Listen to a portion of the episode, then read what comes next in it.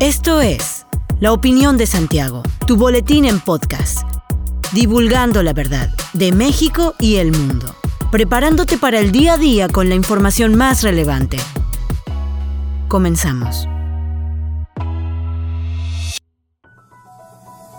Buen día, bienvenido a La Opinión de Santiago, tu dosis breve de información para arrancar el día con lo más relevante a nivel nacional e internacional. El presidente Andrés Manuel López Obrador confirmó este martes el fallecimiento del gobernador de Puebla, Miguel Ángel Barbosa Huerta, luego de que las autoridades del estado informaron que el mandatario poblano había sido internado en un hospital. Lamento mucho el fallecimiento de mi compañero Miguel Barbosa Huerta, gobernador del estado de Puebla. Acabo de hablar con su esposa Rosario, le expresé mi tristeza y hago extensivo mi más profundo pésame a familiares, amigos y a su pueblo, escribió López Obrador a través de su cuenta de Twitter. Miguel Barbosa, quien falleció a los 63 años, inició su gestión el 1 de agosto de 2019, luego de unas elecciones extraordinarias tras la muerte de la entonces gobernadora Marta Erika Alonso en un accidente de helicóptero ocurrido el 24 de septiembre de 2018. Desde 2013 había tenido serias complicaciones debido a que padecía diabetes, lo que obligó a los médicos a amputarle un pie, por lo que se ha reportado que el fallecimiento se debió a complicaciones por dicha enfermedad.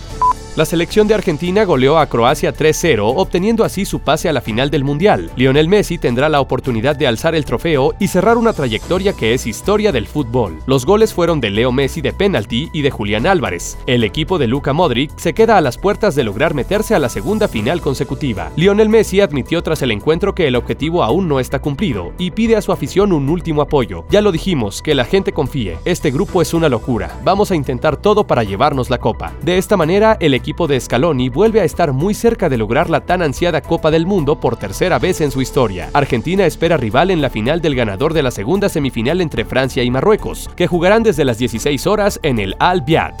Más de 3,000 mujeres de la ciudad de Querétaro se vieron beneficiadas al haber recibido la tarjeta Contigo, lo cual se convierte en la primera entrega aquí por parte del gobierno del estado. Guadalupe Murguía Gutiérrez, secretaria general de gobierno, en representación del gobernador Mauricio Kuri González, encabezó el evento en el que a través de la Secretaría de Desarrollo Social se entregaron las tarjetas con las que las madres de familia beneficiadas recibirán de manera bimestral la cantidad de 1,500 pesos. El primer depósito se realizará en los próximos 12 días hábiles. El secretario de Desarrollo Social, Agustín Dorantes Lamba, destacó que esta administración mantiene una estrategia enfocada en las mujeres y la educación, por lo que se han cumplido diversos compromisos como las tarjetas Contigo, las estancias infantiles, las escuelas de tiempo completo, capacitaciones Mujeres Contigo, así como programas dirigidos a los jóvenes, en busca de un desarrollo integral para alcanzar su máximo potencial.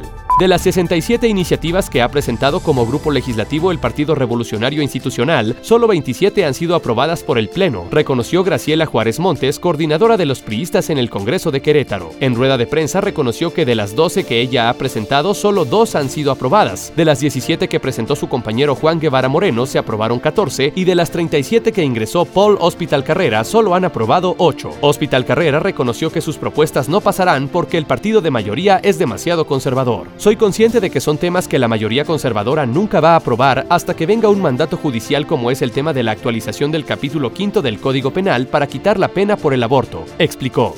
El Instituto Querétano de las Mujeres continuará con el servicio gratuito de asesoría especializada a través del TEL Mujeres las 24 horas. A través de TEL Mujeres las 24 horas del día durante esta temporada decembrina, informó la titular de la dependencia Marisol Curi Lorenzo, al señalar que de enero a noviembre de 2022 se ha brindado atención a 3,316 mujeres en temas psicológicos y jurídicos. Como todos los días, el servicio TEL Mujer está a la disposición de las mujeres que necesiten alguna asesoría psicológica y jurídica, recordándoles que las 24 horas están atentas al número 442-216-4757 y que así continuarán lo que resta del año, afirmó. Asimismo, destacó que a través de este servicio se puede obtener asesoría especializada y en caso de que la solicitud requiera algún otro tipo de servicio, esta será canalizada por las mismas profesionistas. Hasta aquí la información de hoy. Regresa mañana para otra pequeña dosis con las noticias más importantes. Mantente bien informado con La Opinión de Santiago. Te deseamos que tengas un buen día.